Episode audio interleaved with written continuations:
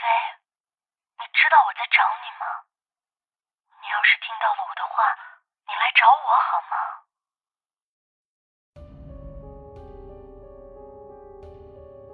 你说这个世界上有鬼吗？我的这个问题把丈夫给晕住了。我和丈夫相逢、相知、相爱这么多年，我是知道他不相信鬼神之说的。这样的问题还是第一次问。怎么可能？我们都是受过高等教育的人，那些都是封建迷信。我们要相信科学。世界上的事情未必都能用科学解释得了，科学的解释也未必就是事实啊。符合科学的解释就等于事实吗？妻子一反常态的反问我，他从来没有这样坚持过一个问题。我放慢了话音：“你为什么忽然相信有鬼了呢？你以前是不相信的呀。”不是我，是梅。他在单位里见到了鬼，而且不是一次，不是一天，更不是一个。他说他看到了另一个世界，一个不同于我们的世界。我大惑不解。梅的单位，什么单位？你知道梅在哪里工作吗？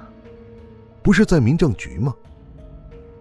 没错，是在民政局的下属单位——殡仪馆。接着，我给丈夫讲述了一个梅的故事。要不是从妻的嘴中讲出来，我一定当是天方夜谭；要不就是精神病人的胡话。听妻的叙述，我得知，梅在殡仪馆工作已经三年。就在这三年间，梅经历了很多光怪陆离的诡异事件。听妻讲完，我头皮一阵阵发麻。这世界上哪有什么鬼神？一定是精神错乱。说到这儿，我连自己都不相信没有精神问题，因为梅的丈夫林海就是留学美国的心理学博士，自己的妻子有精神病，怎么会不知道？最初。梅也以为自己的精神出了问题，但去检查过几次，没有任何问题。哦，对了，没听说你是作家，就把这几本日记让我捎给你，做个写作素材吧。不愧是闺中密友，能把这样的素材给我。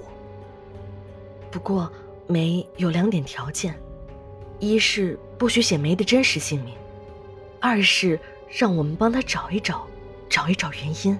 缓解一下心理压力。说完，我拿出三大本日记本给丈夫。我翻开一页，一行行娟秀的小字整齐的排列着，从字里行间就能看出梅是一个细心负责，不会是那种鬼话连篇的人。一个月后，我终于逐字逐句。读完那三大本日记，内容让我目瞪口呆。我一个作家的想象力受到了前所未有的挑战。一向自以为是的我，以为自己是编故事的高手。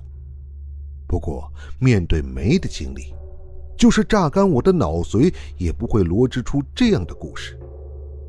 往往现实比电视剧本的情节。更出人意料，我真的难以相信，梅一个柔弱的女人，她怎么能承受这样巨大的恐怖、诡异、骇人听闻？